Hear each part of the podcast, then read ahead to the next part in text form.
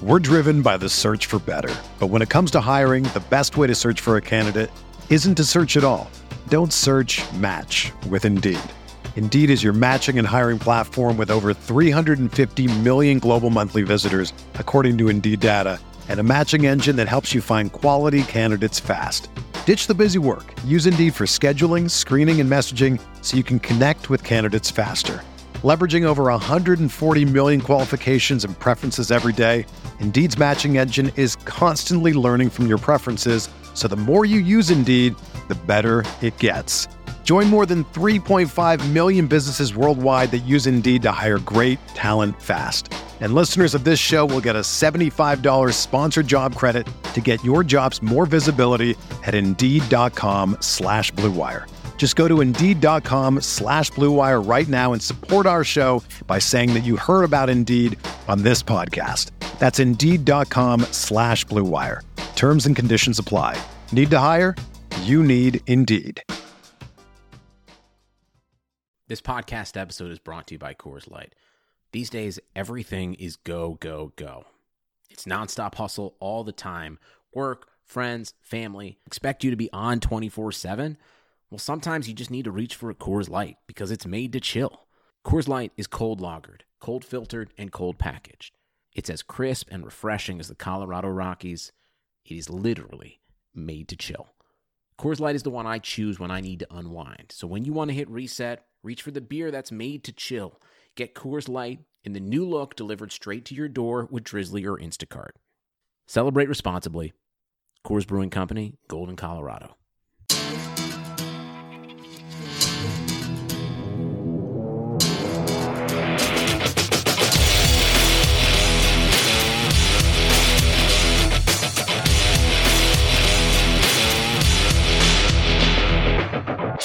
Hey guys, welcome back to the Guilty as Charged podcast, and it's time to talk the quarterbacks of the 2020 draft class.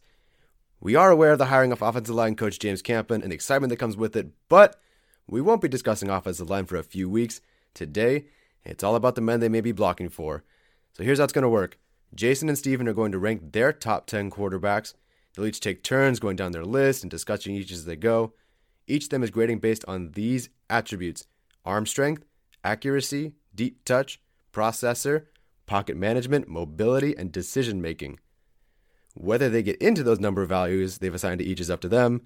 Uh, but before we get to their third, second, and first ranked quarterbacks, we'll cut to Steven's interview with Pac 12 analyst Yogi Roth to hear his thoughts on guys within that conference. Then we'll go over Steven and Jason's favorite quarterbacks, who they think the charge will take and when, and a few other ideas. All right, Jason, who's your 10th ranked quarterback? All right, so number 10, I have Nate Stanley out of Iowa, listed at 6'4, 240. And with Nate Stanley, what you're getting is you're getting a developmental guy with a A minus arm talent. Not quite the best arm, but he has something to develop there. Might not have all the awareness and processing that you want from a quarterback, but there's there's something to build upon there.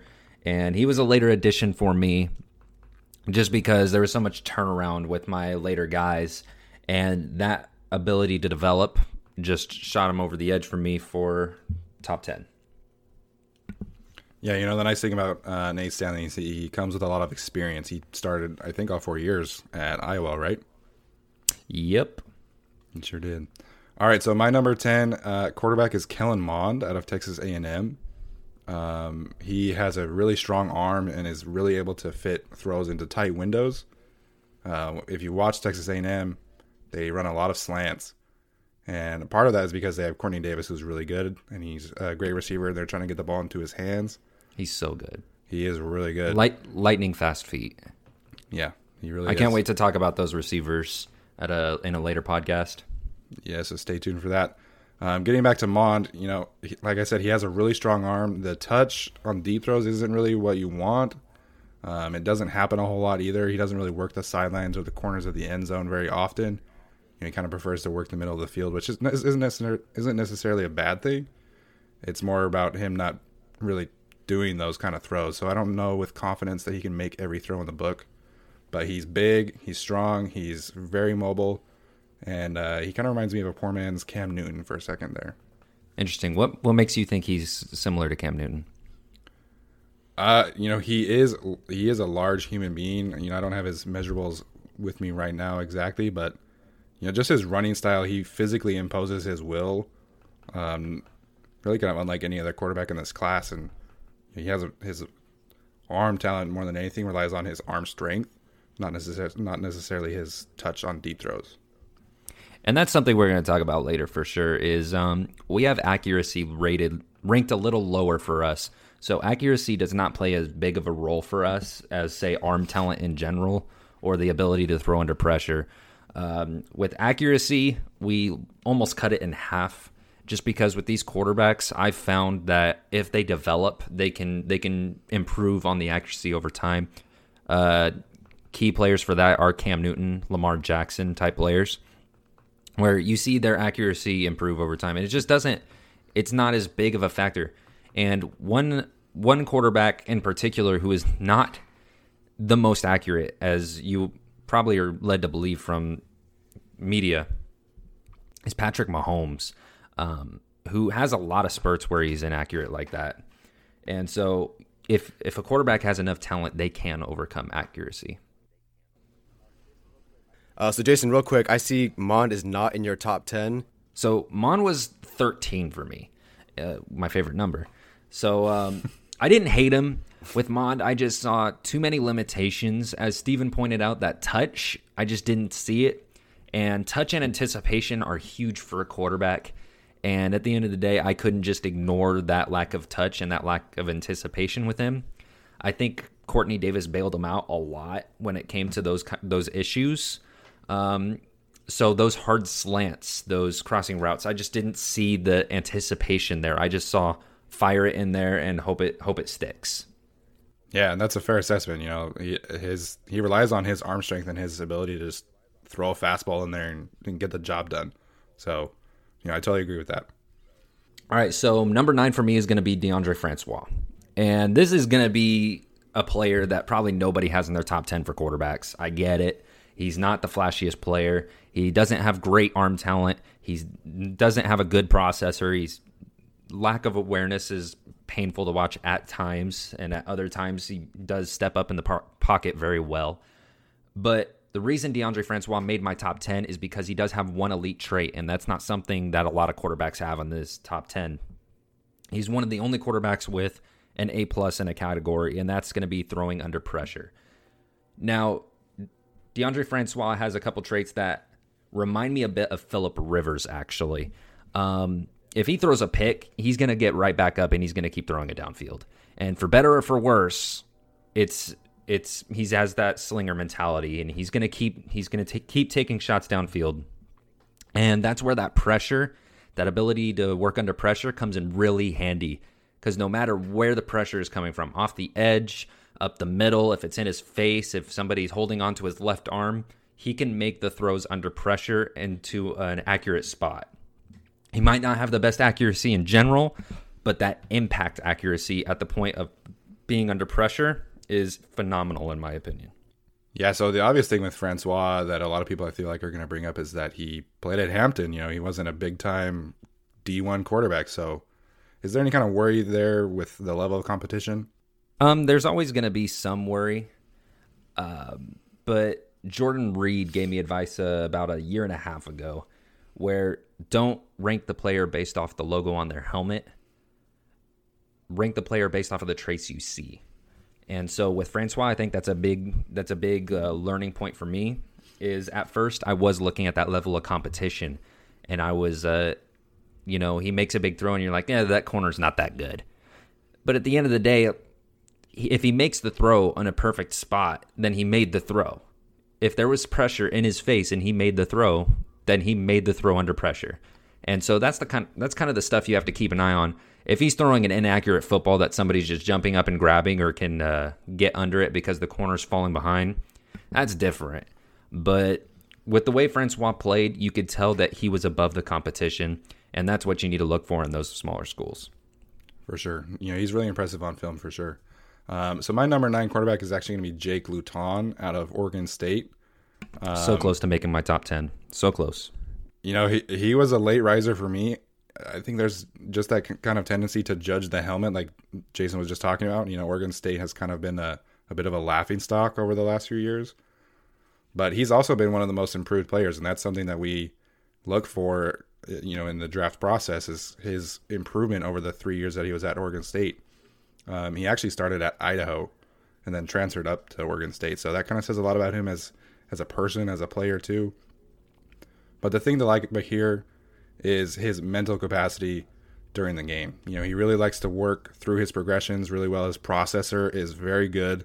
Yeah, he has a great processor. and he can make the throws with anticipation. You know, a lot of the times you'll watch him throw back shoulder passes to to his receivers like Isaiah Hodgins, and you'll watch him throw over the middle, and you know a lot of it is before guys are even open. You know, it's very NFL esque. He doesn't throw with a super strong arm.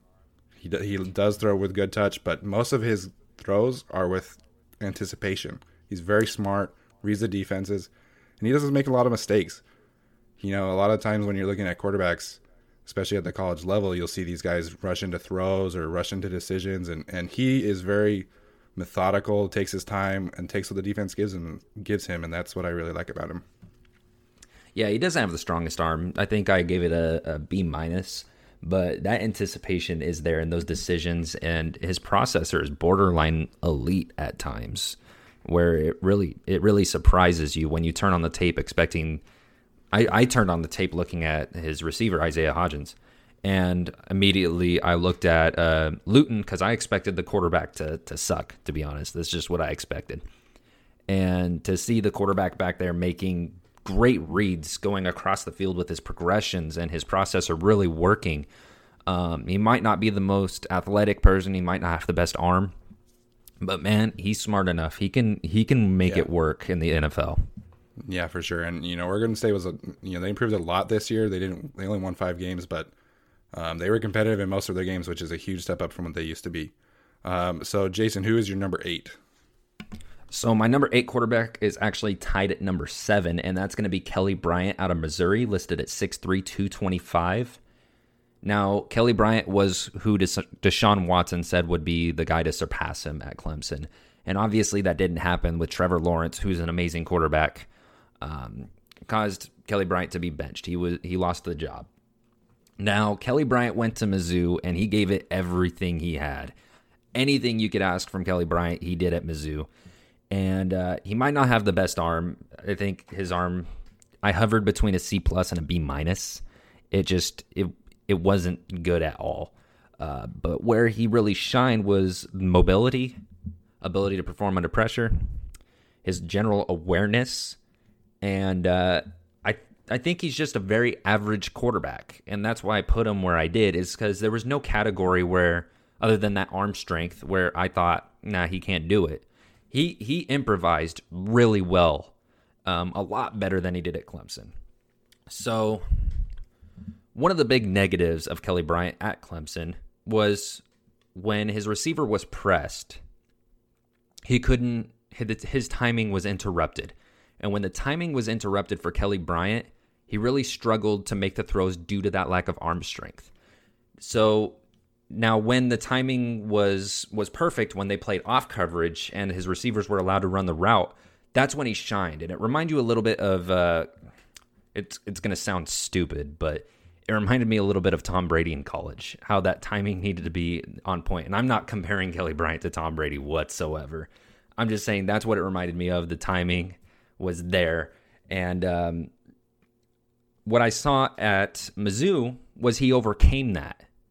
And development is key for a quarterback. It's so huge. If you could see a quarterback get better from year to year, it is so huge and it's a big flag, it, a good thing. It's a good thing if the quarterback develops in college. The key one being Lamar Jackson. Again, I think I mentioned him earlier. And between that ability to operate under pressure and that development, Kelly Bryant just rose up for me. He he flew up the the draft board for me. Yeah, I think Kelly Bryant definitely showed a lot of improvement, and really, it's his improvisation, like you said, that that gets the gets the job done. Um, so my number eight is uh, Tyler Huntley. So if you've been following me for a while, you know that I went to the University of Utah. Tyler Huntley is my guy. You know, he is one of my favorite Utah Utes of all time. Love him. How dare you rank him at seven? How dare He's you? at eight. He's eight. eight. Eight. Yes. See, I'm not the only one. So Jason's high on him too. So you know there is a little bit of bias, but uh, you know I try to be as objective as possible when when really grading him. And again, you know this theme of improvement, that's where Tyler Huntley shines. If you if you want to go back and watch his film from a freshman, you know there wasn't many plays that you could see where he went through progressions, that he threw with anticipation, that he was able to throw a deep ball with touch a lot of his plays as a freshman was all right. My my number one read's not open. I'm going to tuck it and run. And yeah, he can do that. But his freshman year, he also broke his collarbone. So you know he he learned from his lesson, and each year he got better. And this last year, if you watched him play, when he had time or even just a little bit of time, he was able to read the defense, take what the defense gave him, and throw with anticipation. He has this throw against Washington. If you follow me, you've seen it. But he has this throw where his slot receiver runs a, a fade like you know you see so often, and he throws it a good two or three seconds before he's open, and it's just you know he dropped it in with great touch. It was perfect, and that's Tyler Huntley this year. Like he really showed that he could throw with anticipation, and he really showed that he can go through the defenses, and he didn't do that as a freshman. So improvement is why he's up here for me. I knew exactly right when you spoke which throw you were talking about. The the one against Washington, uh, with pressure in his face too. Yeah, you know, he doesn't handle pressure great all the time. You know, that's the kind of knock that I have on him.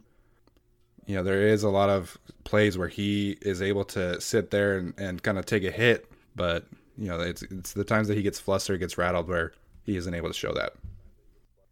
So, Steven, I feel like you were very high on Tyler Huntley early on. What made him drop for you? Was it the way Utah fizzled out at the end of the season, or what was it? Yeah, I think if you had me you. do this early on, you probably would have been around five or six. So I did drop him a couple spots. Um, yeah, if you watched the Texas game, if you were, on you know, that game was really frustrating as a Utah fan. If you watched the Oregon game, um, he kind of got rattled and kind of went back to his days as a freshman where he didn't trust the line, which it was hard to blame him. The line didn't really do him any favors, you know um, Xavier Thibodeaux, and again from Oregon, was really in his face all game long in the Pac-12 championship game. Uh, so it's hard to blame him, but he did kind of revert back to his old tendencies. So I'm hoping that you know with some better coaching, that he'll be able to you know keep improving. It you know that's what I'm looking for when he's a rookie. Yeah, those last couple of games were definitely rough on him. He definitely was not able to handle pressure as as well as he was prior, which is how I fell in love with him early on was due being able to handle that pressure. Uh, so moving on to number seven, uh, my other quarterback tied at number seven with Kelly Bryant is going to be Justin Herbert out of Oregon, and I know I'm going to get a lot of hate for this. I know, I know. I already have a couple people yelling at me. They're they're banging their fists against their their steering wheel or their desk and I know exactly who they are on Twitter. They're gonna they're gonna at me about it. I know it. Uh, they're gonna message me. Uh, I know, guys. I know. But Justin Herbert out of Oregon listed at 6'6", 235. Already you're seeing the the positivity there. He's the most gifted quarterback in this class.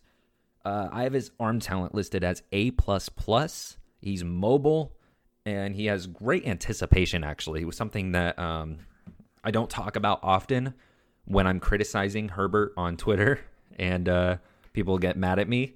Um, I actually like Herbert's anticipation a lot. He can when there's a crosser going across the field, he will make the throw to throw the receiver open, and he will know that the receiver is going to be open. That that part about him, I actually really like. My problem happens once he once pressure hits there's a big problem there with Herbert. I, I don't know if he, I wouldn't call it crumble. I wouldn't say he crumbles under pressure. I think the best word for it is hesitates. And um, I don't have hesitate listed as a trait, but hesitation is a real thing where if you see a quarterback hesitate in the face of pressure, it's bad. Especially in the case of where your read might be an out route, because you always hear you never want to throw an out route late. And Justin Herbert, he wouldn't throw it, but he would sit there and just look at the pressure in the eye. And he wouldn't throw the out route, but he would think about it. But then he wouldn't, but then he'd think about it, and then he'd get sacked or make a stupid throw. And uh, just the general processor on Herbert, the the awareness overall, um, ability to handle pressure, his his sporadic accuracy. Like I said, accuracy isn't a highly ranked thing on my list, but just put it all together, and I, I, I there's something about it. I'm not I'm not sold on Herbert. And let me clarify now: just because Herbert is ranked seventh for me does not mean I think he'll fail at the NFL level. I think he can do it. I do. And if the Chargers draft him, I am not opposed. I am not going to throw a fit. I'm not going to yell at my TV. I'm going to accept it because he does have the traits there where you can see he can work. If he if you get him into a good scheme, you get him the right coaching because the, he the scheme at Oregon did not fit him at all.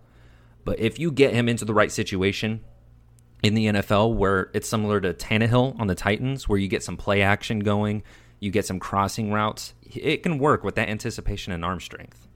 Yeah, he does throw a nice deep ball. I'll give him that. Um, but me and you both, we we value how quarterbacks play against pressure, and a lot of that is because we grew up watching Philip Rivers, who is, you know, for the most part of his career, excelled against pressure.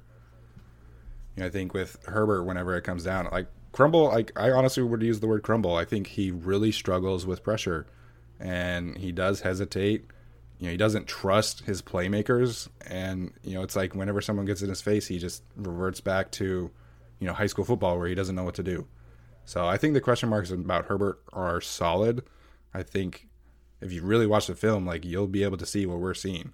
So there's definitely concerns for some concerns for Herbert for both, the both of us. So my number seven quarterback is uh, Jalen Hurts out of Oklahoma. You know, the first thing you see when Jalen Hurts, everyone has seen Jalen Hurts. Everyone knows the story of Jalen Hurts and how great of a person he is, how great of a leader he's been. You know, I don't know many other quarterbacks that could handle the situation at Alabama like he did.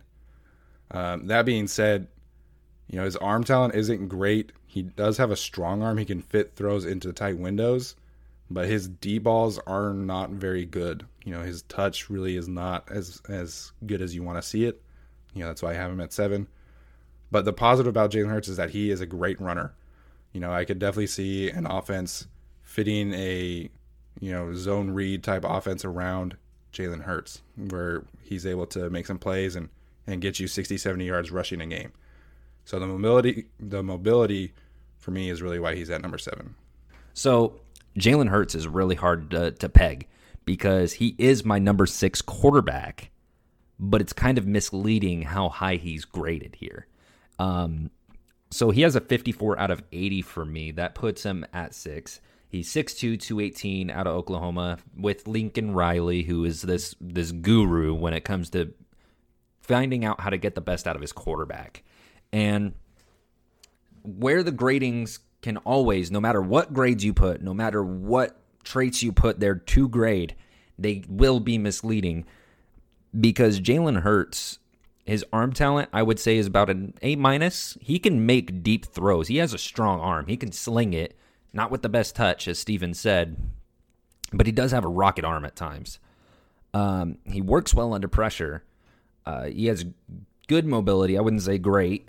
Um, and his awareness in the pocket is actually really good. I, I, enjoy watching him work. It's like he has the eyes in the back of his head sometimes. Um, now, the problem where it becomes misleading is his processor is ranked low, his accuracy is ranked low, and his decisions in general are is ranked low.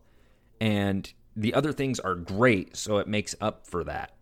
But when you when you look at the bad parts and you put them together, you see why Hurts scares me. And when you put processing problems with decision making problems with accuracy problems, it can get ugly real easily. Um, processor alone can get you into trouble. But when you add the accuracy to it and the decisions, you're going to see balls sail because he's indecisive. You're going to see uh, you're going to see him make the stupid throw when he's uh, when he's panicked. But the reason the reason I'm okay with it to an extent is because this dude will develop at the next level. He wants to get better. And there's there's no trait for drive, right? There's you can't really grade how much this quarterback wants it. But Jalen Hurts wants it. He does. He's gotten better every year he's been the starter, which again is going back to development. We saw him develop in his last years at Oklahoma, or sorry, Alabama, and then we saw him go to Oklahoma and take the next step. And I think if he goes to the right squad, I think the Saints are a great fit for him. Even if he falls to the second round of the Chargers, that would be a good fit for him. I think he can work. Just give him a little time.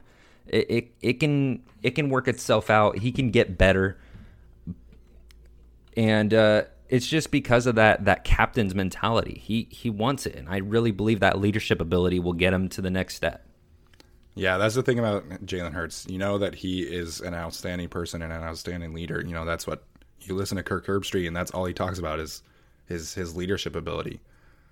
Yeah, another hard thing about him is like he has CeeDee Lamb and he has Lincoln Riley, and like his guys are literally always open. So it's really hard to judge his accuracy and his touch because his guys are literally always open. Whether that's because of CeeDee Lamb's talent or because Lincoln Riley is a genius, you know that's the thing is you turn on the tape and everyone is open on every single play. Yeah, for sure. Uh, so my sixth ranked quarterback is Jacob Eason. Um, he's another one that's really tough to rate because there's not a whole lot of tape out there for him because he was hurt, then he transferred and kind of sit out. And this year at Washington, you know, it's kind of up and down as far as his consistency goes.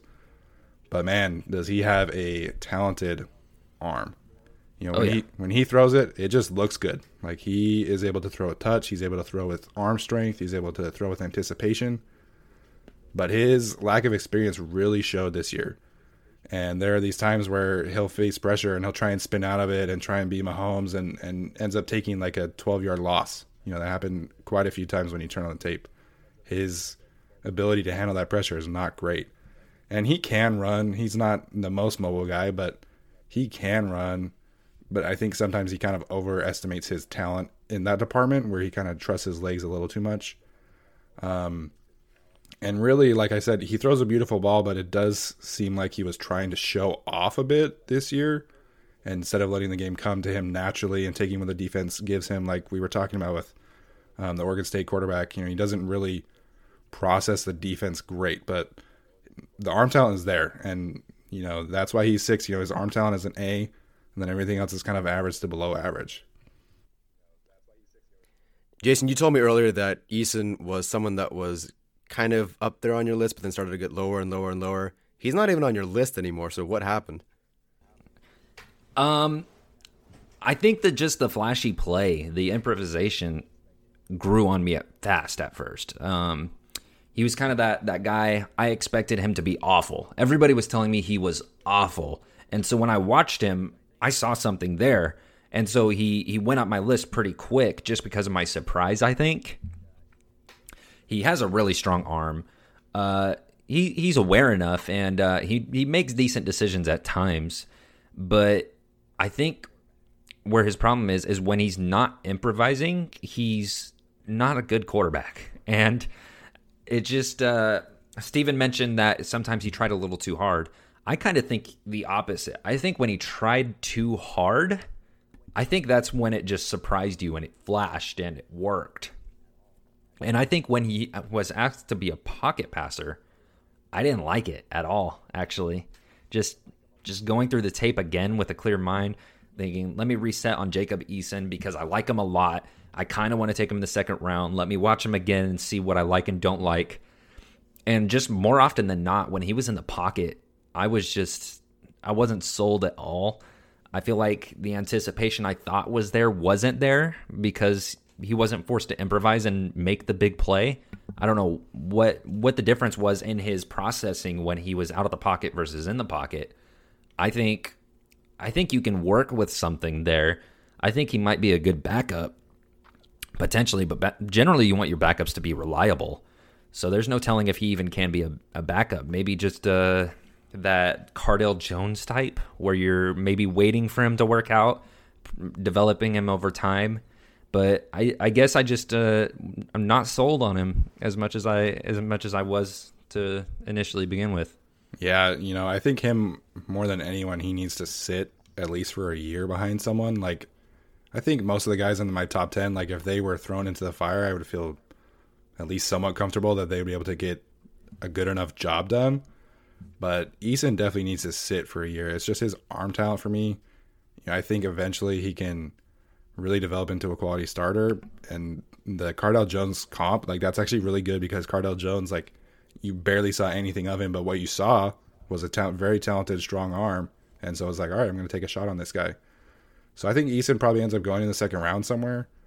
Um, but he is definitely a project. You know, I think where I actually lost him, Tyler, I think where I actually lost Eason was when I thought, what if the Chargers drafted him in the second round? Would I be okay with that? And once I started wondering if I would be okay with that, it suddenly became hell no. Nope, I'm good. I don't want it. It just it doesn't fit at all. I can't see Eason throwing to Keenan Allen. I don't think it would work at all. I don't I can't see him throwing to Hunter Henry. I can't see him throwing to Mike Williams really even. There's a lot of anticipation and timing when throwing to those guys that Eason just does not have. And so maybe it's more of a fit that he's just not a good fit for the Chargers at all. Maybe maybe that's more of what it is. But when I think of him in a Chargers jersey, I just don't see it. I don't see it at all.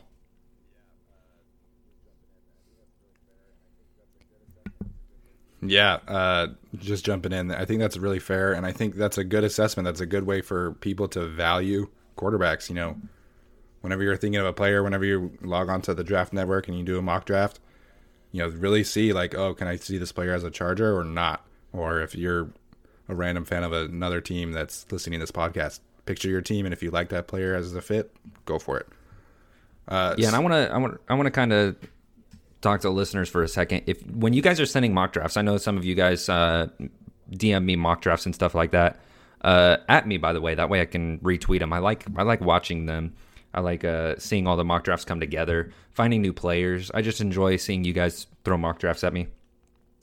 Just when you're mocking these guys, try to think: Would they be good as a Charger? Do they fit? And uh, I'd, I'd be interested to see some of what you guys come up with. All right, so moving on to number five for my quarterback is going to be Tyler Huntley out of Utah.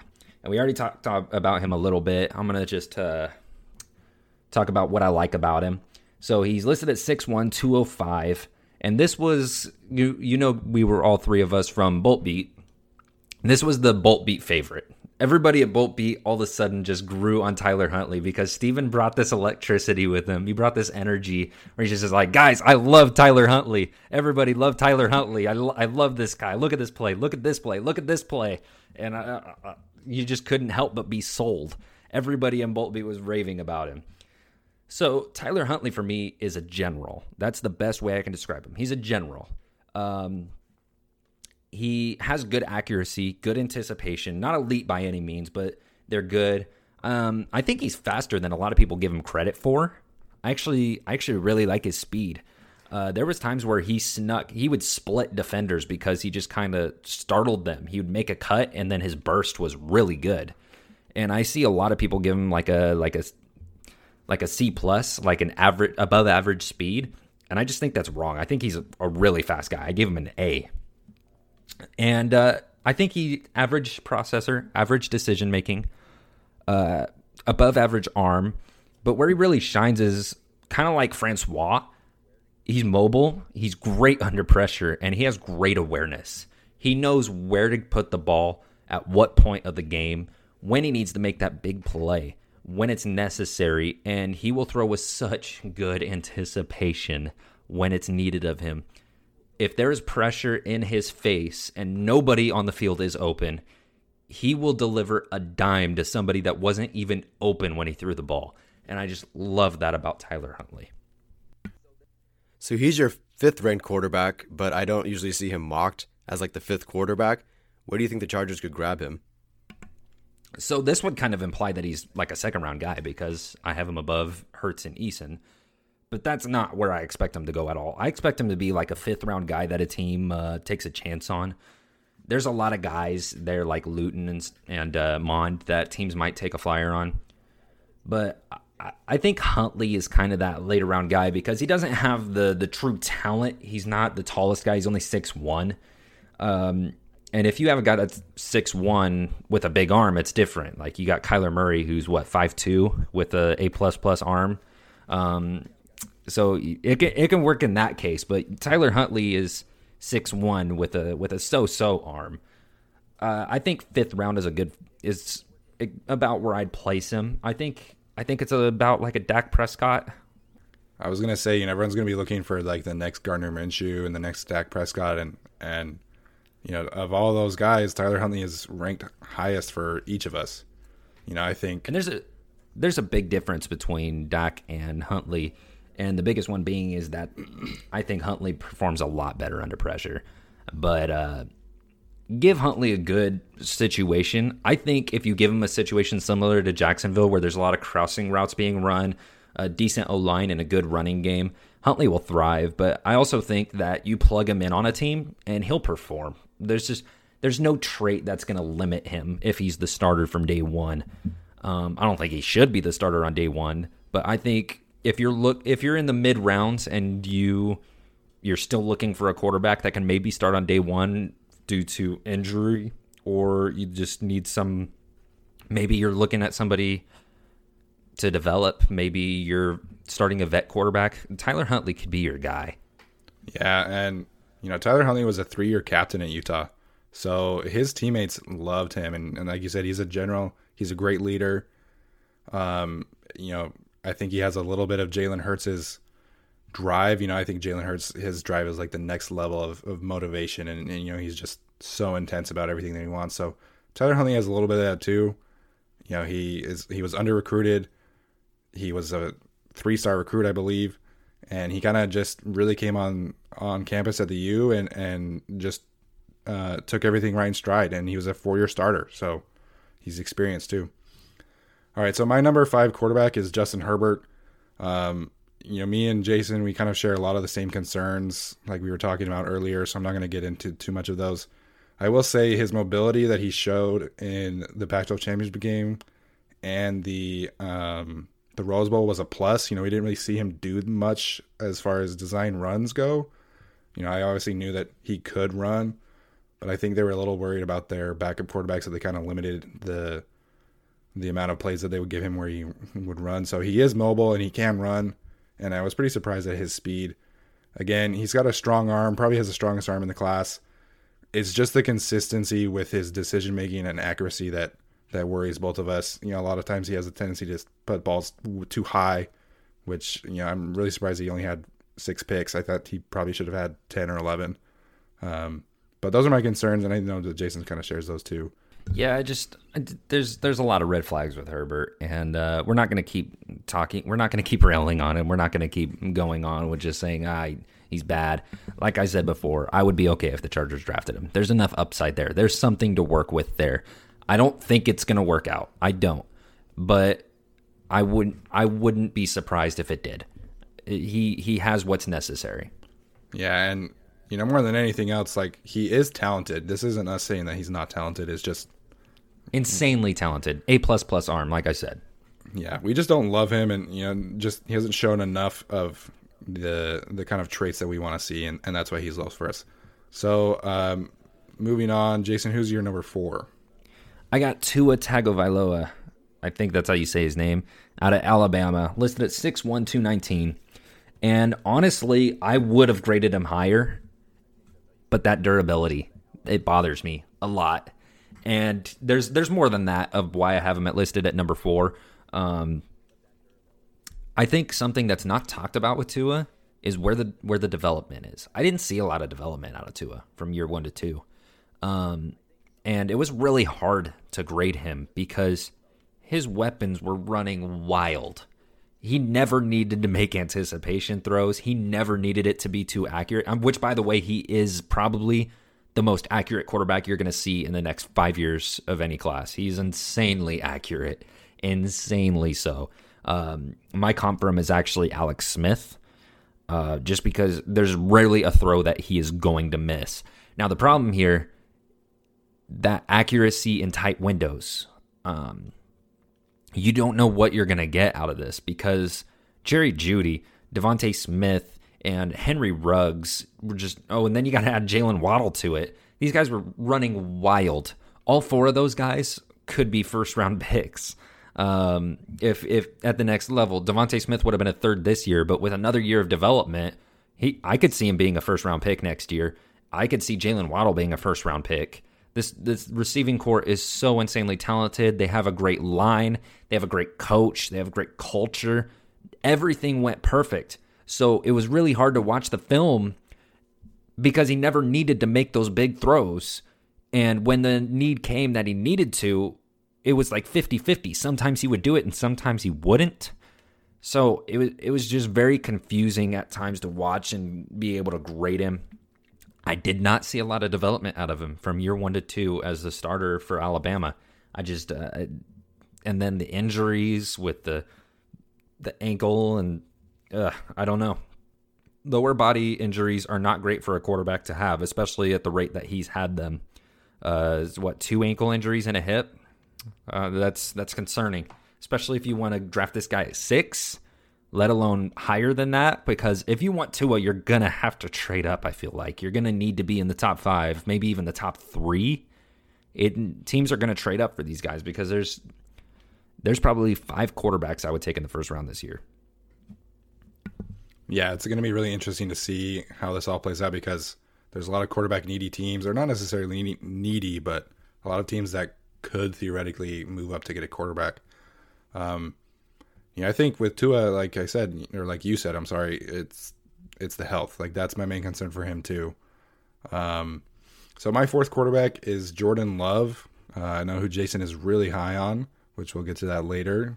Um, I can't wait to talk about him. I'm not going to say anything right now. I'm going to save it. I'm going to save it. I'm going to have so much energy. It's going to be lit. He's clearly excited, guys. Um, but I like Jordan Love mainly because of his arm talent and because of his pocket management. You know, I think he throws a beautiful deep ball similar to how Jacob Eason can sometimes do it. Jordan Love can do it a lot. And, you know, I know that everyone's going to bring up his interceptions and his lack of production this last year at Utah State. Um, but really, if you look at his supporting cast and his offensive line and his coach, you it's can garbage. I'm, I'm sorry. it was garbage. You know, the coach who was or the coach who was at Utah State went to Texas Tech. You know, he's a great coach and he's really offensive minded. And you saw that come out uh, in Jordan Love's sophomore year when he threw for 32 touchdowns. You know, the talent is there. It's just this year he lost 10 starters, guys, or nine starters. I'm sorry. He had one starter stay with him, and he had a whole new coaching staff, and he had all this running back, right? Yeah, his running back was the only starter that remained from his sophomore year. So, and so much of playing quarterback really takes time to develop that chemistry with players and and get them to know, hey, I want this on this play and I want that on that play. And he didn't have that because everyone was brand new. But the thing that you like about Jordan Love is his natural talent. He's mobile. He has really good arm strength. His pocket management is incredible, and he can really throw under pressure.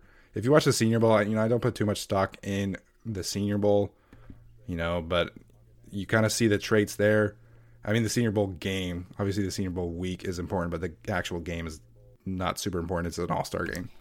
Yeah, there's a lot of limited reps in the Senior Bowl game. I, I, there was never a moment for Jordan Love to really show what he has, and in the moments that were given to him, he he really he really brought it. Uh, in particular, that deep ball to Denzel Mims that a lot of people said, "Oh, that was so inaccurate."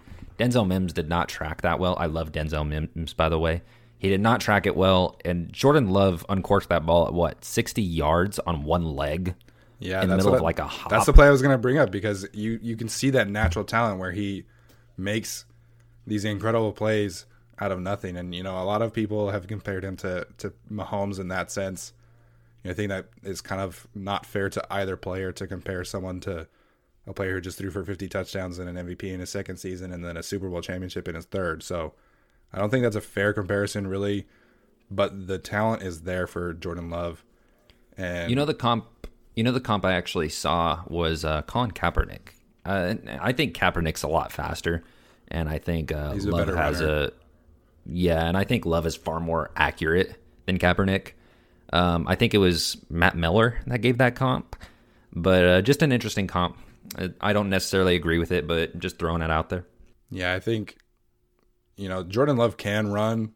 You know, he showed it off in the Senior Bowl too, where he had a couple plays where he scrambled down, and he's a, he's a lot faster than his than I saw in his tape at the Senior Bowl. He was probably like a. I gave him an A after the Super Bowl. He was originally a B for me. Yeah, so he just didn't run a lot because he wants to show off his arm and he wants to to make these incredible throws. And if you pop on the game against LSU, like of course he did bad. That was the second game of the year, and it was against the best team, arguably of the decade. So, but you saw him roll out a couple of times out of the pocket, escape some pressure, and just drop dimes. You know that's what you get with Jordan Love is his ability to really just throw it in to the perfect spot, and that's why he's at number four for me. All right, so those are their quarterbacks ranked 10 through 4. But before we get into the top three, we're going to go to Steven's interview with Pac 12 analyst Yogi Roth. Take a listen. All right, Chargers fans, welcome into the second episode for the Guilty as Charged podcast. Um, we have Yogi Roth of the Pac 12 network here with us today talking Pac 12 quarterbacks. How you doing, Yogi? I'm doing great, man. How are you? I'm doing good. You know, we're really happy to have Yogi on here. Um, you know, this is a it's a big time right now talking quarterbacks for us.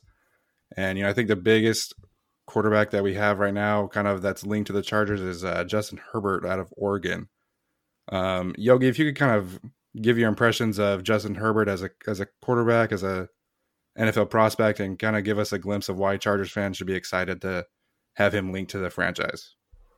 Yeah, he's he's fun. I mean, obviously you presumably lost, you know, an all-time great in Philip Rivers, who I played against Philip in college. You know, obviously a gifted player and did so much for that program and uh, you know two different communities as, as they've moved. But Justin Herbert, uh, you know, similar to him in college in terms of being just clean cut. Like there wasn't a lot, at least that I could recall, like negativity around Philip Rivers or you never heard like he was about his brand back then or anything like that. And Justin is is similar. You know, he's a quiet guy. Grew up in a tiny town in Eugene, Oregon, with the Sheldon High School. And I can remember like yesterday going to training camp when he was a freshman, and they allowed us to interview three quarterbacks in our preseason show, and none of the three were him. And he ended up being a starter that year, played well when he got in. And Mark Helfrich at the time had told me, hey, he's further along than Marcus Mariota at this stage of his career. He's just a freshman. And this is a guy who got injured in high school, wasn't really big on the recruiting scene, but boy, did he look the part. And at 6'6, almost 240 now after his senior year, uh, everybody gets why he's special. And he's finally been healthy, right? Freshman year, I just referenced. Sophomore year, got banged up. Junior year was all right, and then came back after being a projected top 10 pick or whatever it was a year ago to to finish off what he started. And if you're looking for something that'll kind of tell you the ethos ethos of him, just go on YouTube and look at the interview I did with him at the Rose Bowl when a bunch of Rose Bowl legends sent him a message and he teared up because he you know enjoyed his time so much and understood that he wasn't bigger than the program. And he'll do the same thing if he was the Chargers. He'll understand the legacy that he's carrying on. He'll be the perfect team guy. He's got a great competitive temperament to him. He can make every type of throw He's a dynamic athlete, multi-sport athlete in high school. You saw with him in his last really three games of his career with the zone read game. Um, so everything that's happening in the NFL, everything that he'd be asked to do, I think Justin will thrive at. And I personally, uh, selfishly, I'd love to have him in LA so I could be around the guy. Yeah, for sure. I think you know when he decided to come back, I think a lot of us were surprised because he arguably was that top ten pick, but you know it seemed to work out for him as far as you know any kind of concerns you have you know a lot of people bring up he's he's not super fiery he's kind of the antithesis of rivers from a personality standpoint you know rivers is so fiery and so passionate any concerns there i know a lot of people have the have some have some have expressed some doubts about that do you have anything of, of that nature with him I think that's a super generic take, to be honest with you, and and I'm glad it didn't come from you because you do your work. But for people that say that, you're just you're it's too surface level. It's almost like it's cherry picking, you know, like it's it's very easy. Yeah. It's a layman's take. I, I know him, I think, better than every analyst in the country. And this guy, when you talk to his coaches, his teammates, and I've talked to from, you know, Mark Helfrich to Marcus Arroyo and obviously Mario Cristobal and everybody in between, uh, he's got juice, man. Now he's not dramatically outgoing like Philip was, I guess you'd say on the field or when he was mic'd up, kind of known for that. Um, he's probably not as I mean, I don't know how many kids Philip had when he was his age, but you know, he's at a further stage of life than than Justin. Uh, Yeah. which I think allows for like a different type of maturity. Uh, but Justin is an old soul. Justin, the stage won't be too big for him. He knows when it's his turn to talk. He, to me, the greatest listen- leaders are the are the greatest listeners. That's what he is. Uh, I, I wouldn't call him a recluse. You know, I wouldn't even call him shy. I just say that he's not. He doesn't need a selfie with him and you know his his lunch. You know, like he's just that's Yeah. just not him. Like he's about the work, and and I think that was a big reason why he came back was not just to develop as a passer, footwork, and all the natural things you you learn another year around the game, but it was it was for him to develop as as a guy and as a leader and as somebody who was. Yeah, he grew up in L.A. Dude grew up in Sheldon at Hi- Sheldon High School in Eugene. So yeah, I, I think if if that's a worry uh, for every Charger fan, like don't don't allow that to consume your thoughts anymore because it's not accurate. You know, he he won't be the first guy to grab the microphone at the you know fan rally, but when he does, because he's the quarterback, he'll impress you. And I think you saw that in the Rose Bowl, and as the games got bigger and more media attention was there, it wasn't as though he crawled in a hole and didn't want to be interviewed. You know, he just didn't beg the cameras to track him down. Yeah. You know, those are great points. And the story about him as a freshman was really interesting.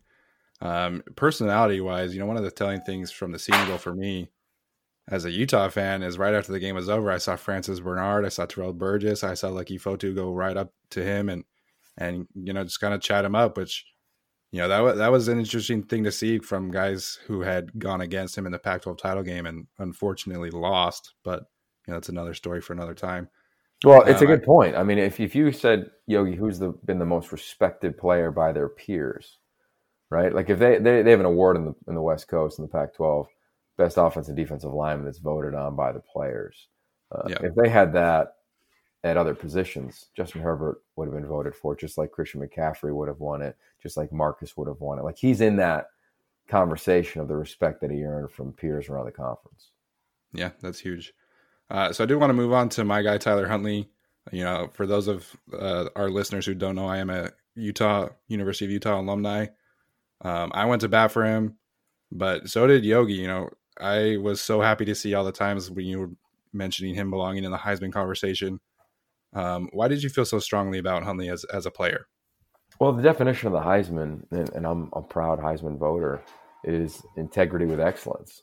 And the, the player who exhibits that, the best in college football. And he did, right? Another guy who got his degree, another guy who took a program to another level, um, and a guy who did it extremely efficiently. And, and that's what I love the most. I've been tracking him his whole career. I remember when he signed from Hallandale High School in Florida. You're saying, why is this guy coming to Utah? You know, he's state, he, you know, p- people I think because he was at Utah think that Tyler Huntley like came out of nowhere. He was the Florida Gatorade Player of the Year, right? That's way different than like Idaho's Player of the Year, right? It's on par with California and Texas in terms of the type of football. He led his team. The, I think he led him to the state championship game. Uh, fiery personality uh, comes with a chip on his shoulder, and from Aaron Roderick, who was his first position coach, and Dennis Erickson, who recruited him, to Andy Ludwig, every person who was who was coordinator this past year raved about his football acumen and his understanding of the game and his intellect around offensive progressions and reading defenses and getting in at good or bad plays. And you saw that. And I was there in spring, you know, last April and doing their spring game. And he's at the line of scrimmage sounding like he's mic'd up, you know, in Andy Reid's offense, you know, or Aaron Rodgers in the West Coast system, changing Yeah. things to the line of scrimmage. Like he wasn't just a guy playing catch, which a lot of quarterbacks do. He played the position of quarterback. And that's what impressed me the most. And, and he did it in the zone read game, in the RPO game, in the quick game, and then in the drop back passing game, the play action game. And I just was impressive. And, and if you want to have some fun, like go back and look at his junior year under center and his stance, then go watch him last year. And he just looked like a quarterback. And I think that was the biggest takeaway I had from his senior year was it took him a while, but he ended up really looking like a drop back passer at times. And he won't be an early guy by any stretch, but wherever he goes, uh, I would be surprised if he did not make a team. And uh, and I think he should be on the radar for a lot of teams with with what he can do. And I don't think he can come in and start right now. Like there's a learning curve, like everybody. But I don't think he's just like a really good athlete who played a lot of a, a lot of football in college.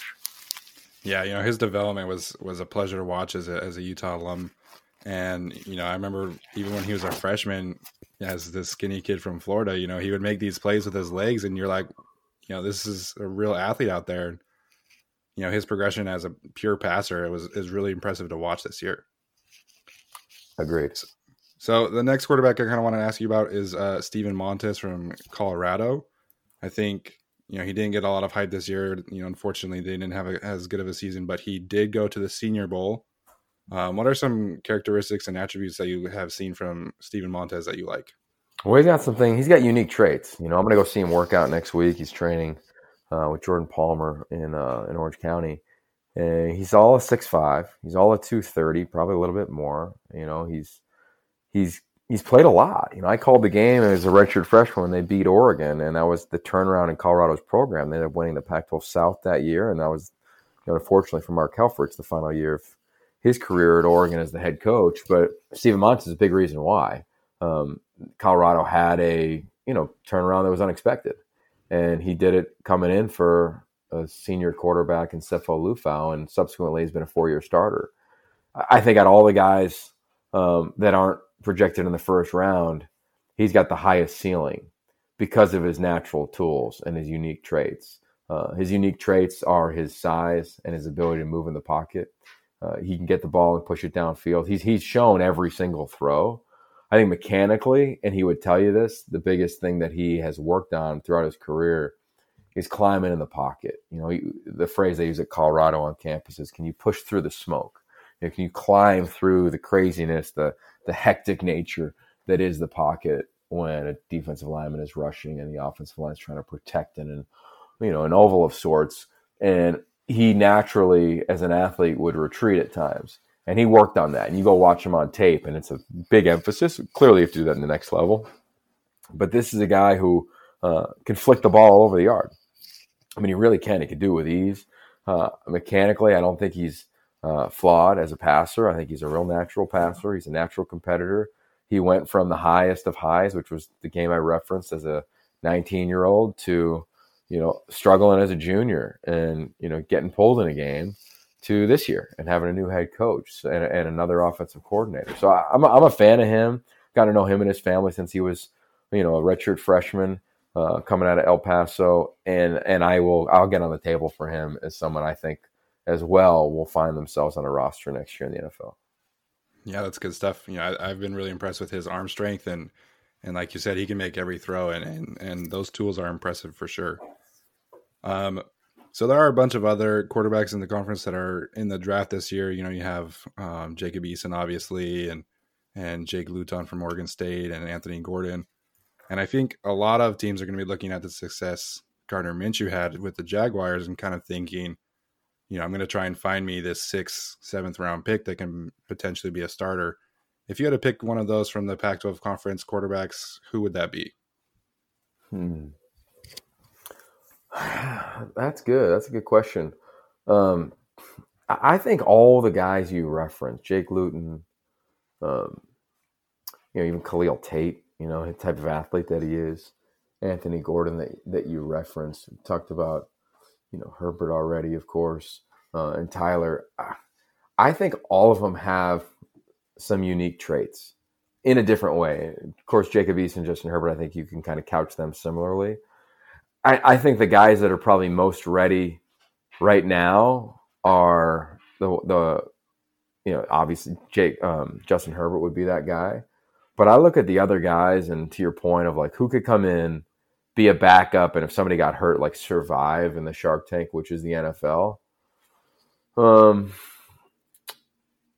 i might say i don't know. I, part of me wants to say anthony gordon because he can deal. Like he can get the ball out on time. He can hit spots. He can really be a location oriented passer.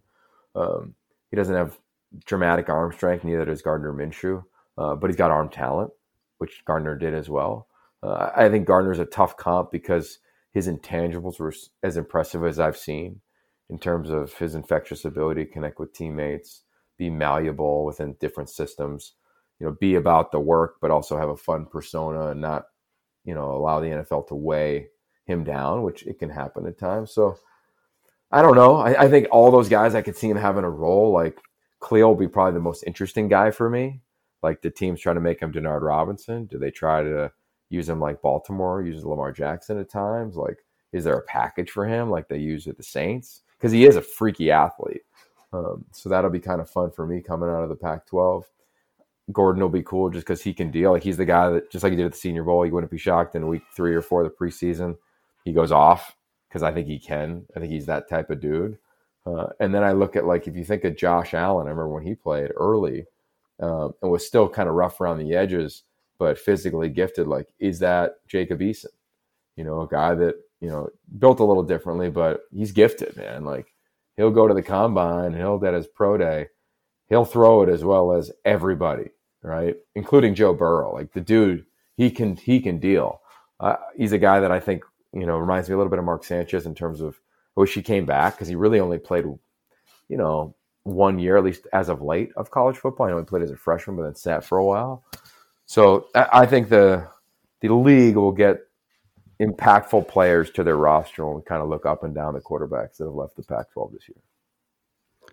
Yeah, for sure. You know, Khalil Tate is definitely an interesting one. Um, I feel like he kind of wasn't able to play to his strengths this year and really was trying to do too much sometimes, but you know, it's understandable considering his situation.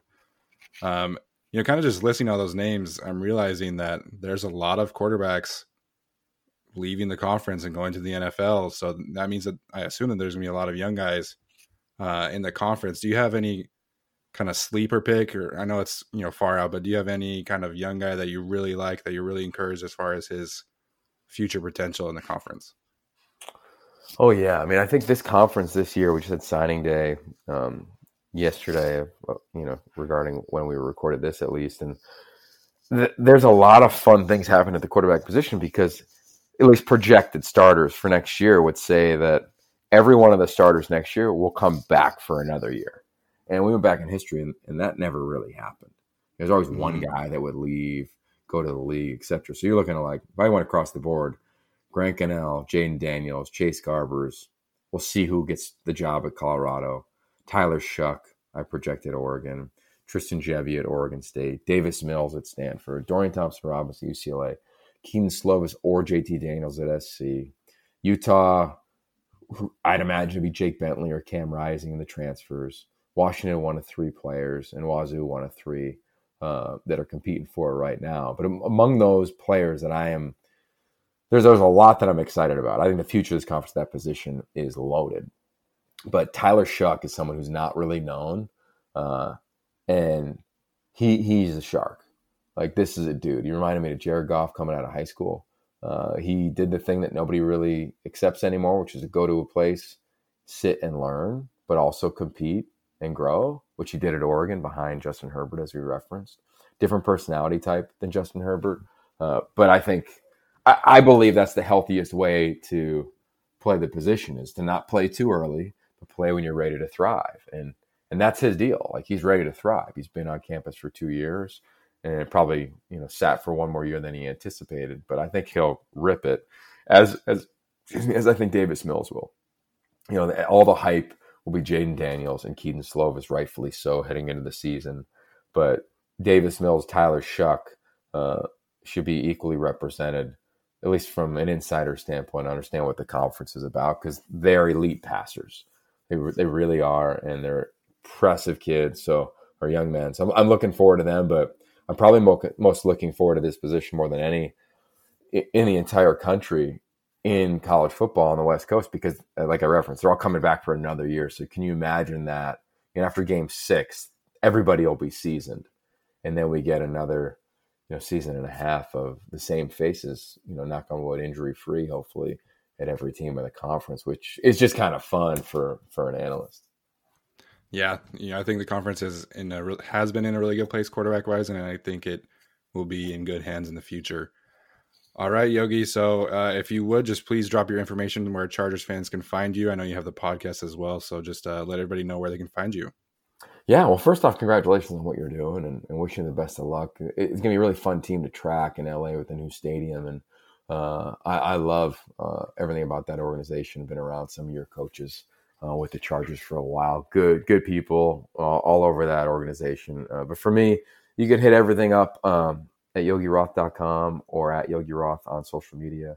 got my podcast, the Yogi Roth Show, um, and I'm always on the Pac-12 networks talking college football, trying to bring you guys uh, and anybody really just just different insight that, that has some depth around this conference for people that love West Coast football and uh, and want to learn more about it. So, any any thoughts, ideas, ways to get better? I'm always open for them, and I, and I love having conversation around the game. So just hit me up on on pretty much all social media platforms. Awesome, Yogi. Thank you so much. And again, Chargers fans, if you're interested in Pac-12 football, make sure you can give Yogi a follow. He is the best in the business for sure.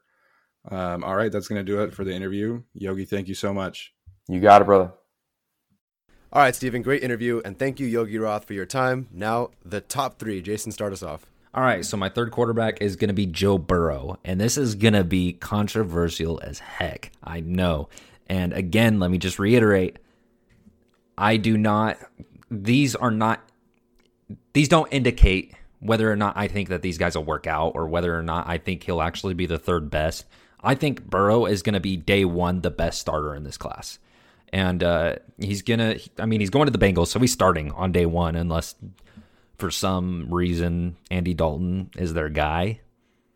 I I I don't want to even imagine that happening, but I could see it because they're the Bengals. So who knows? But um, I do, Burrow is gonna be accurate. He has a great processor. He's mobile. He's a lot faster than you would expect. Once you turn on the tape, he makes he has these runs where he goes zero to sixty like in the snap of a finger, um, so fast. And uh, he might not have the the long speed, but he has the the quick burst to get out of the pocket, to get moving, to great mobility, and um, that processor and that accuracy, that anticipation is going to work great for Joe Burrow. It's going to be fantastic to watch him. I'm a little scared to see him at Cincinnati. I do not want to see him ruined. I do have him ranked as the number three guy just because I think there's two guys with more potential than Burrow. Um, but I really like what I see. I think day one, Burrow is the best starter, and I do think that he wins Rookie of the Year. Yeah, and you know Burrow might be the only day one starter really in this class because a lot of these guys, you know, Tua has the health injuries and and you know Jordan Love, depending on the situation that he goes into, he might be sitting for a year.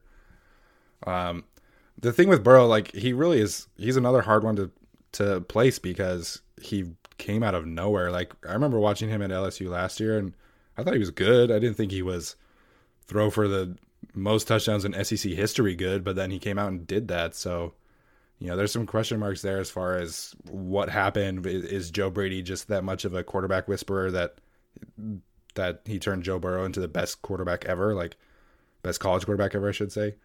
So there's some definite questions there, and, and you know I don't hate that. So my number three is Jake Fromm, and for some reason he has like this negative connotation around him that people don't love him. Um, so I don't really, I I personally do not understand it. You know, when you watch him, he has great touch, he has great anticipation. Um, he is a very smart decision maker, and he's just he has a good arm. He does have a good arm. You know, people think that he's just not talented because he didn't sling it at Georgia, but that's more of coaching and system for me. You know, I, I don't think he had more than two games in his career where he had to throw the ball more than 30 times. You know, off the top of my head, that's just kind of a guess. But he does have a good arm. If you follow me on Twitter, I've tweeted a bunch of uh, clips from him where he throws with anticipation. He throws it 30 yards downfield. He can throw the back shoulder fade. He can make all the throws. I promise you, he can. It's just people don't they haven't seen it enough because the system at Georgia really limited his upside there. Um, but my main thing with him, really, it's his calm demeanor. He handles pressure so well. He never gets rattled. You know, I think he had that one really bad game against South Carolina, but you know, I kind of looked past that just because it was his more of a an anomaly. Um, but he really is. He's calm. He's cool in the pocket, and he can make all the throws. And and you know, I'm a big fan of him. Yeah, I think where he really shines is um, off platform. Uh, anticipation, nobody's open. He has pressure nearing him. He has a lineman backed up against him. He, he'll make the throw over the defender in the perfect spot. Great touch, great anticipation. And um, this is perfect because I have him as my number two guy. So we're already moving on to Jake Fromm again. And um, he he does shine in all everything above the shoulders is perfect with Jake Fromm. I think he does have a little more accuracy issues than people think. I think um, there were certain times where a, a, throw sailed on him or he, it went into the dirt.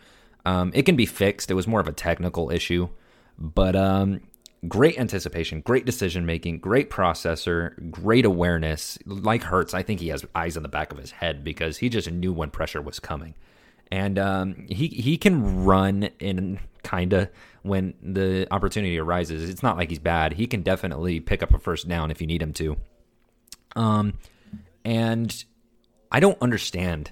I really don't understand, and I've had so many arguments about this. Why people think he doesn't have an arm? I, I have seen him make throws off the right hash on to the left sideline, 15 yards downfield on an out route or a comeback route, and it's perfectly placed. Um, great decision, and it got there with zip.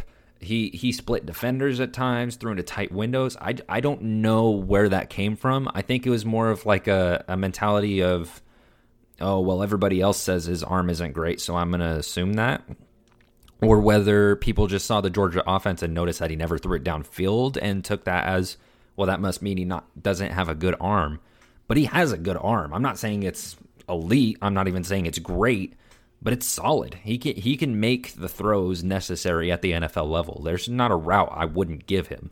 Yeah, I, I promise you, if you turn on the tape for Georgia, you will see the arm talent. Like it's there. It just didn't happen a whole lot because of his coaches. Um, so my number two is Tua, and you know I have the same kind of concerns. You know his health really limits him, um, or has limited, I should say. You know we're hoping for some good news medical wise in the next few months. I think at the combine, you know that's going to be really telling. I don't know if he'll run or throw or anything, but you know he's going to have medical interviews there, and I think that's going to be a big step for him. The where Tua excels for me really is his footwork and his ball placement and his processor you know, if you watch him play, if you watch the tape, you'll see him th- go through his reads and he'll make a snap decision and he'll he'll get that ball out quick and he'll sling it. The problem in his play is I think he kind of tries to force things too much to his teammates. Like I think he kind of has a little bit of a point guard's mentality where he knows like if his guy's not getting going, he kind of tries to force it in there for much. Like he's like, oh Jerry, like he needs these touches, and so he kind of just slings it in there without necessarily reading it. So I don't know if that's necessarily a coaching thing or if that's just him trusting his talent and his guy's talent. But, you know, you watch the tape and you see he's a quick, twitchy quarterback. He gets the ball quick. And, you know, he, there's a lot to like. It's just the health concerns are there. You know, out of any quarterback we've talked about so far, I think Tua is the pick I'm most against. And it's not because of his ability at all.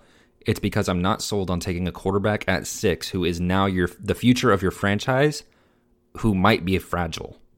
There, it might be freak injuries. It might be. It might just be by chance. But can you risk it at such a high pick? I mean, the talent is there that makes you want to risk it, but at the same time, that can be dangerous and it can mess up your franchise pretty bad. Well, the Chargers are very lucky. I mean, they had Rivers for since 2004, well 2006 when he started. I mean, so I can't imagine them going for a quarterback who's fragile all of a sudden and puts up so much injury risk. Um, after well, assuming they move on from Rivers. Well, Rivers has this ability to absorb the souls of his star players and get them hurt so that he lives on. I don't know if Tua has that same ability. I would assume not because his team was very healthy around him and uh, Philip Rivers' team just crumbled. So because it, so what you're saying is like, Rivers is a monster. Yeah, yeah, pretty much. Rivers is some sort of vampire out of The Witcher. It's just he he absorbs the souls of his teammates to live on forever. Um, he doesn't even look like he's really aged that much either, so it's pretty concerning. All right, Jason. Well, let's wrap this up with your number one quarterback.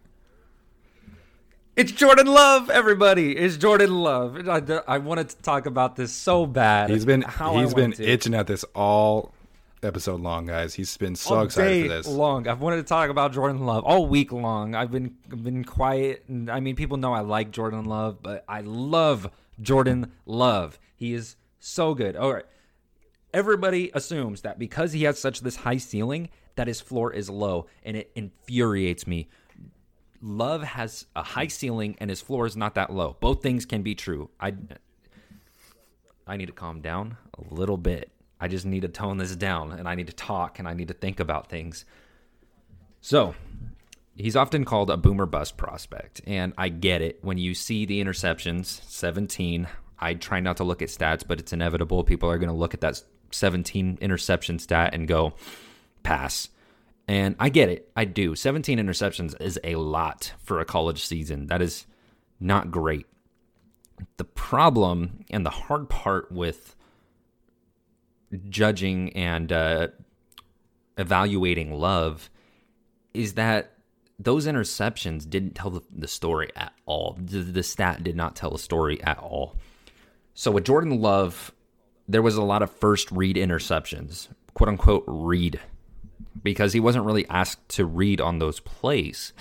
They were they were RPOs or they were predetermined routes based on the coverage that he would be told to throw. So with Love, it was it was hard to judge his processor because he was rarely asked to use it. And which is really weird because he had such a good processor. And I, I don't know, I know it's weird to people when I tell them this. I always answer with this when I talk about Jordan Love. People ask me, how can somebody who threw 17 interceptions have a good processor? And I always have to answer, well, it's because once he got past that first read, and if you if you watch film, if if you have a hobby of watching film, I want you to go watch Jordan Love and get past the first read. The second that the play fell apart, I want you to watch Jordan Love's processor work. And I actually think Jordan Love has the best processor outside of Joe Burrow in this class. And it's weird to say because of those 17 picks, but once he gets past that first read, watch how fast he goes sideline to sideline with his reads and finds the open man. As soon as the play breaks down, watch his press processor work, watch his throws with anticipation, watch his accuracy most of all. He had, he might be more accurate than Burrow or not more accurate than Tua. I think Tua's by far the most accurate quarterback I've seen in a while. But with Love, there were there was rarely a throw he missed just because of bad accuracy. It had to do with footwork at times or uh, pressure, whether whether it was him getting sacked or w- whatever the case may be. He is a very accurate quarterback, and I had his I have his speed listed as a B here. But as I said, after the Senior Bowl, watching him is he has another gear that he didn't show off this season, and I liked it. I liked it a lot he he had this this play where he shifted between the tackles and then he he got the first down off the left edge and I was I was already in love with Jordan Love and now I'm just I'm like a fan. I'm so giddy. I want to draft Jordan Love. Jordan Love's my pick. Now, I'm skip everything. I want Jordan Love the Jordan Love at 6. Jordan Love at 6. I'm pounding my desk. Jordan Love at 6. Just I hope everyone can hear how giddy he is. I hope that's conveying. I'm, I'm so this. excited. I want Jordan Love, and I saw a mock draft today where they took Jordan Love, and there was reports all uh, Senior Bowl week that Jordan Love had leapfrogged Justin Herbert on the Chargers board, and I'm just I'm so excited. I'm like I'm shaking. I just give me Jordan Love. I'm ready. Do it. So, how much of what you guys saw in 2018 did you take into account? Um, I, I there was so much growth in 2019 in a way because despite the poorer stat line compared to his 2018 sorry his 2018 season, I think he did develop in 2019 in a lot of ways. Um, I think once the play broke down, he was a lot safer. And it, again, those 17 interceptions, everybody's going to wonder what, what do you mean he's safer, those interceptions? I just think once the play broke down and the talent around him was so I'm not even going to say it was bad. It was abysmal. It was the worst. He had he had probably one of the worst supporting casts in college. It was it was sad to watch, but at the same time, it was so special to see him overcome it. And um, so when I watched the 2018 t- tape, obviously I was impressed. I I liked Jordan Love prior to this season. I wasn't. I thought he would be like a second round pick, maybe a third round pick. But after watching this season, I'm sold. Get, give him to me at six. I, I I want the Chargers to take him at six, no later. I don't want him to trade back. I don't want to risk it. I think he's going to be a top 10 pick already if the Chargers don't take him. There's not going to be an opportunity later to take Jordan Love. Take my word for it. I know people are saying trade back into the first late at pick like 30 or 29 or whatever and Yeah, he's take Jordan. Love then. No, he's, not gonna not. The the the hype that uh, that we've been hearing, that I've been hearing, there's going to be a team to take him in the top 10. It's going to happen. Yeah, we, we pretty much know that the Bengals are going to take a quarterback, and one of the Dolphins or the Chargers will take a quarterback. So Lions as well are rumored to be interested. Yeah. in a quarterback. Yeah, that's what I was going to say. Is you know, we know at least two teams in the top seven are going to take a quarterback, and then you have the Lions who could take a quarterback, and then you have the Panthers. who- Carolina. Yeah. We know that um, Rhule really likes to tear things down. So, you know, in a couple of weeks, we're going to find out if Cam Newton is on the team or not. So, you know, they're a wild card as well. And, and if the Chargers don't take a quarterback at six, that's a huge risk because then you know that the Panthers probably will, will take a quarterback. And if not, then the Colts probably might take a quarterback. The Raiders could take a quarterback. You never know. Like, there's a total possibility that you get to the second round and you're left with Jalen Hurts, and that's it, if that. So there's a big risk there Joe- for sure. Joe Brady is the new offensive coordinator for Carolina, right? Yep. And then Matt Rhule. If you think for a second they're not going to take Jordan Love, ooh, Yeah. I, I think I think the Panthers are going to grab him if the Chargers don't. Yeah. Maybe maybe they'll like Herbert. I doubt it. I think I think they're gonna. I think Love is gonna be that flashy pick that uh that teams are gonna start to fall in love with. Yeah, I agree. So, uh, ending this rankings, you know, my number one quarterback is Joe Burrow. Um, you know, we saw how productive he was. We saw how just this swagger that he played with this year when everything was rolling, and and you never had any doubt that he was going to come out and he was just going to sling it. Um, his pocket presence is great. His anticipation and touch on the ball is great.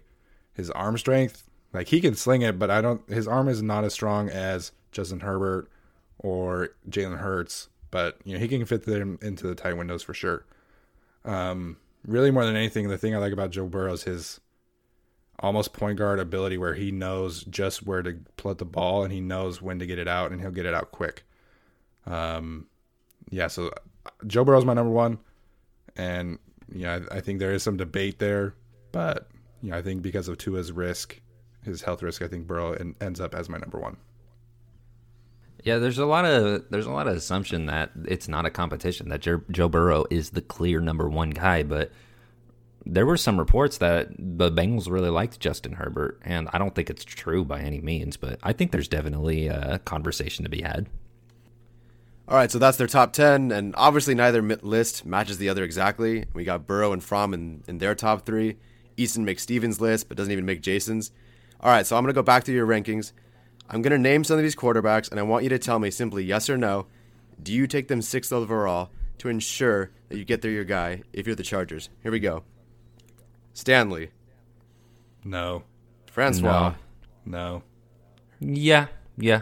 Yeah, six overall? Oh no, not not six. I'm sorry.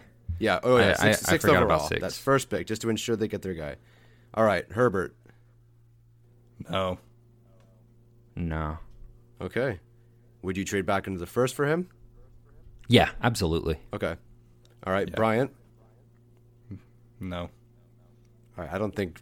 I doubt it's Mond, Luton, or Huntley. No, you guys had like a fifth round thing No. Huntley. No. All right, Hurts. No, not happening. No. Okay, where would you take him? I would take I Hurts would in the take Hurts in the yeah second round, Yeah, late okay. second, not even an early second. I would probably trade back in the second for him. Okay, Steven, would you take Eason sixth overall? No. No. Okay. No. All right. God That no. would be that would be bad. All right, Tua. yes.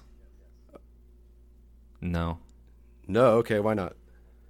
Uh, just durability. I'm not sold on taking a franchise quarterback that has durability issues. Okay, fair Nothing enough. Nothing to do with his skill set. Just fragile. I don't. Okay, so I'm gonna guess Burrow, Fromm, and Love. You guys are cool with at six?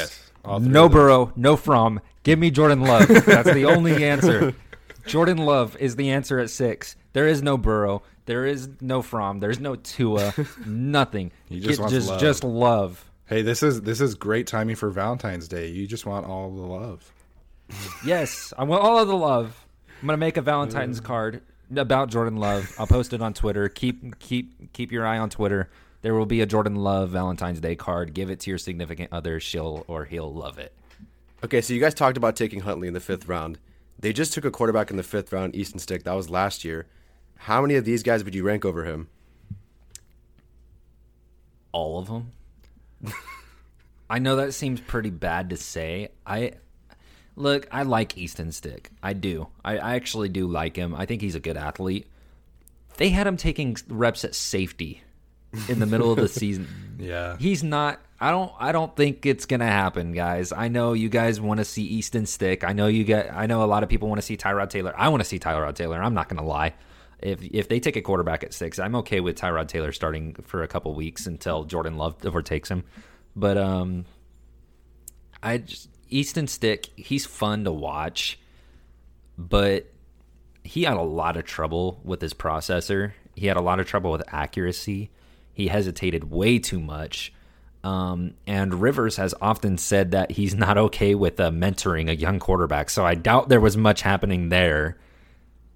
I I don't think it's gonna happen. Yeah. maybe he'll surprise me, but So I, I was okay with taking Easton Stick. Um, the the pick, the placement of the pick was a little bit confusing. I thought he probably would have been there in this, even in the seventh round last year.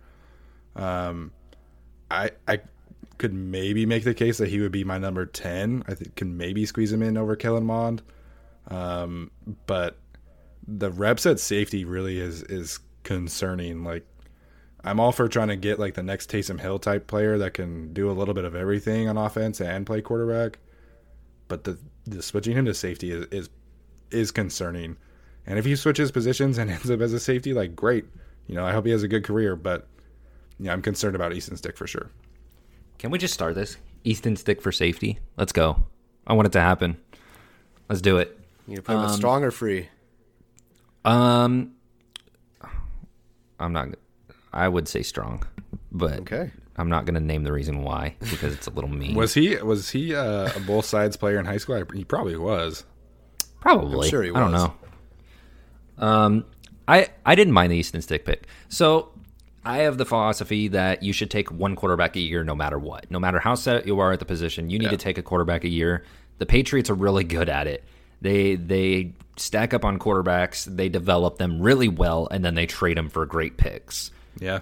and uh, that's kind of how I saw the Easton Stick selection. Is if it works, great. We have somebody to trade in the future. If it doesn't, whatever. It was a fifth round pick, so be it. Um, and I think Easton Stick can work in some some place. Um, I don't know that Hunter Henry is going to be.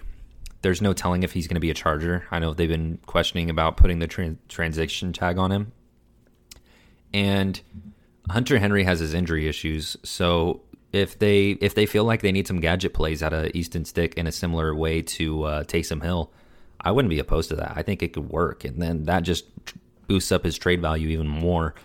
Um, and so I'm not opposed to the Easton Stick selection. I think Easton Stick is a great athlete, a great football player. I just don't know that quarterback is his position. I actually kind of liked his tape in college, but I just the the ten quarterbacks that even Steven even Steven uh, named. Um, I just there there's nobody I would put Easton Stick above. Maybe I would put him above Mond, maybe.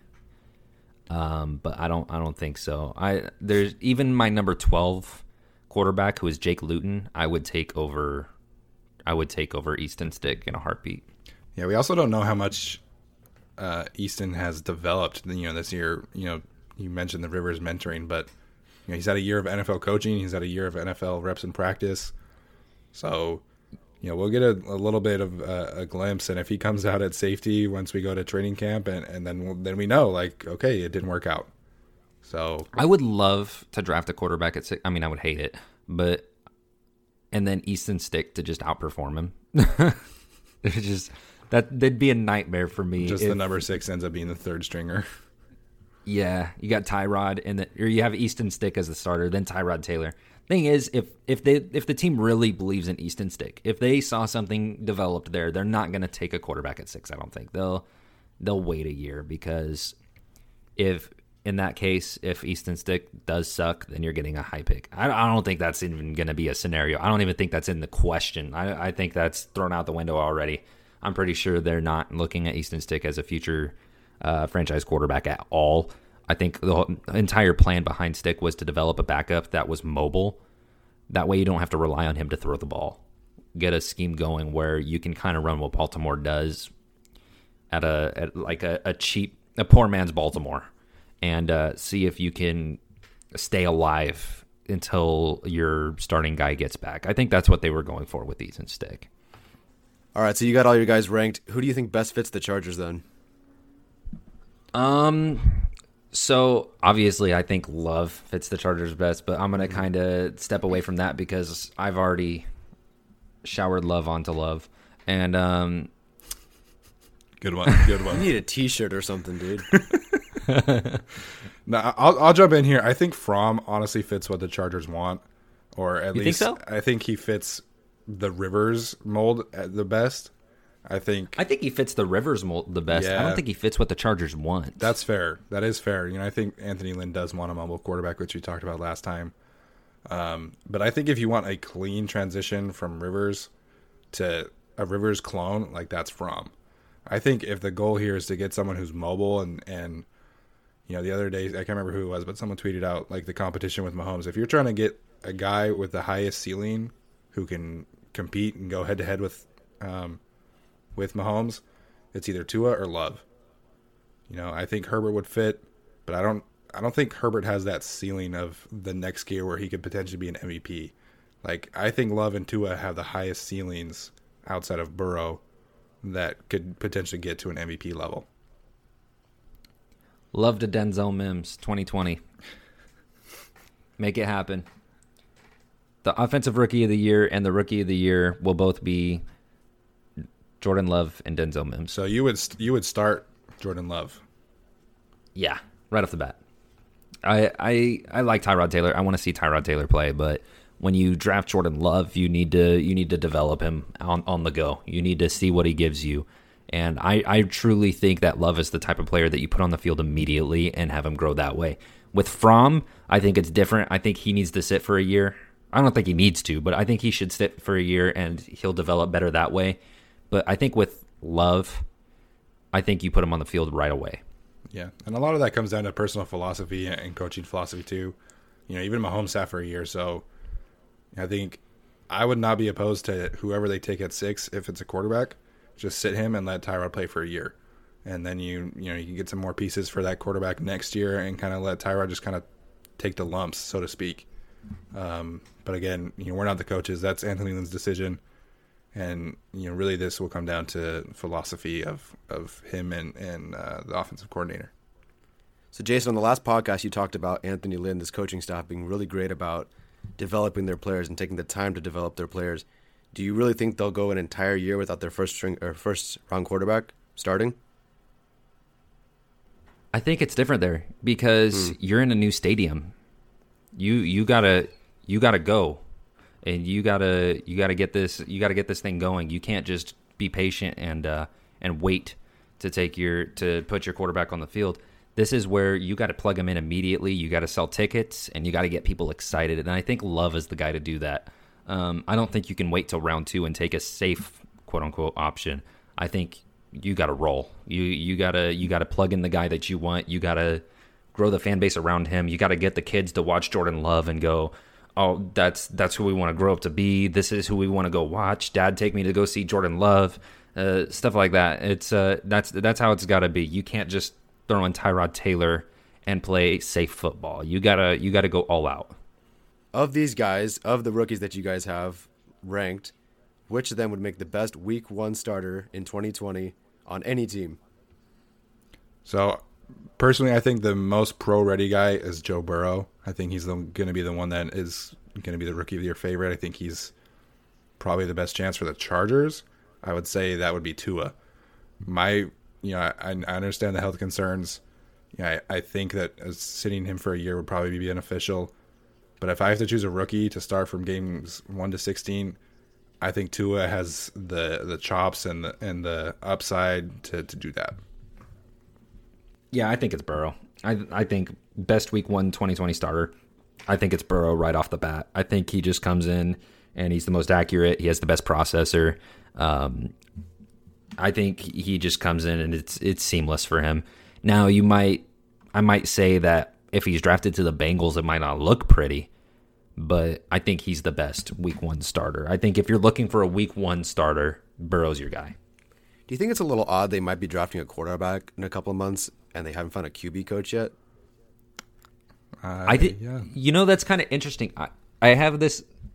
Do you think they're waiting to decide as a team who they want at quarterback before they go get their coach? It seems like it. I'm not sure. Maybe they still have to go through the whole pre-draft process, but I mean, it's getting a little late. And they ju- they just hired or promoted everyone. What yesterday, two days ago? Right. And it might be it might be that they're still debating do we want to roll with Tyrod? Do we want to go get Cam Newton? Because there have been reports that they want Cam Newton. That's not that's no rumor anymore. They want Cam Newton. So maybe they're waiting for free agency to blow by. Maybe they try to trade for Cam Newton. Maybe they see if the Panthers let him go and then they make their decision, okay, what quarterback coach would fit with Cam Newton? Who can we get Yeah. that fits with Cam Newton or Tyrod Taylor, or if they want to, or maybe once they decide we don't want a free agent or it just doesn't work out, then they might decide, okay, now we want a guy that can develop our rookie. Yeah, I so agree. That might be what they're waiting for. Yeah, I think if you if you bring in a veteran, like you're gonna want a guy that he's comfortable with. So I think that definitely is signaling that they are waiting for free agency to pan out until. Granted, they could still hire a guy in the next few days. You know, we don't know, but Yeah. They might do it tomorrow before the podcast comes out. It, it might happen. yeah. All right, that's it for this week. Next week we'll be covering two more positions, so stay tuned on Tuesday and Friday once again. Before we log off, Steven, where can we find the podcast and yourself on Twitter? And Jason, where can fans find you? So we just got on Apple Pod uh, on Apple Podcasts, which is huge. Um, we'll also tweet out the link on Buzzsprouts like we did this week. And then my personal Twitter account is Stephen I Hagland, and I do run the podcast Twitter account, um, which is the Guilty as Charged podcast.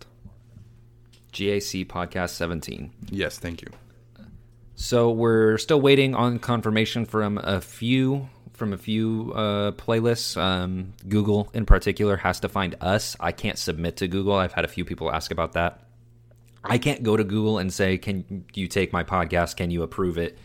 They go and search for it themselves, and then they plug it in.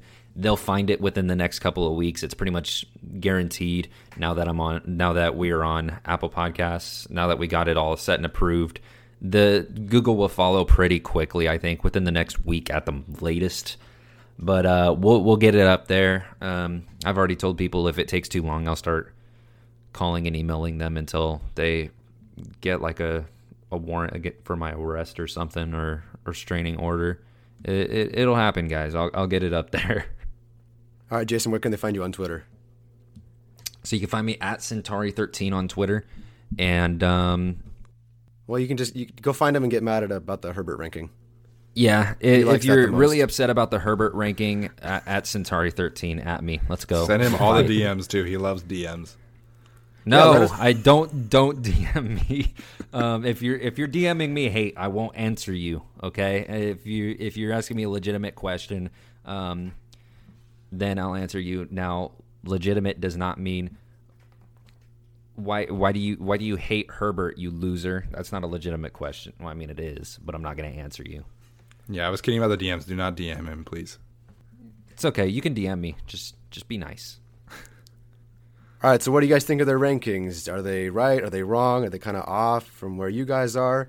Um, in particular, find a game. If you disagree with them, find a game where you think, hey, they said this about the quarterback, but I saw completely different here. So share that with them, create some sort of discussion. Uh, we're currently at 41 patrons on the Patreon, which means they're nine away Nine from more. that. Yeah, nine more for that big football giveaway. And, you know, got a little more than 50, 59 more until our, our, our uh, Rivers helmet giveaway. But uh, that's it. So please join, please comment, please like, subscribe, all that good stuff. This is Tyler. You can find me at Tyler J. Shoon. Thanks for listening and have a great weekend. Everyone is talking about magnesium. It's all you hear about. But why? What do we know about magnesium? Well, magnesium is the number one mineral that 75% of Americans are deficient in. If you are a woman over 35, magnesium will help you rediscover balance, energy, and vitality. Magnesium supports more than 300 enzymatic reactions in your body, including those involved in hormonal balance. From functional medicine doctors to mental well being and female hormone experts, we all know that magnesium is the one mineral to improve all aspects of well being and health. But which one? Magnesium Breakthrough from Bioptimizers, the trusted choice recommended by leading experts with seven best absorbed forms of magnesium to ensure your body receives the support it needs for overall well being. Go to bioptimizers.com slash balance today and use code BALANCE10 for 10% off. Support your journey to wellness at B-I-O-P-T-I-M-I-Z-E-R-S dot com forward slash balance. Magnesium Breakthrough from Bioptimizers, your foundation to optimal health and vitality.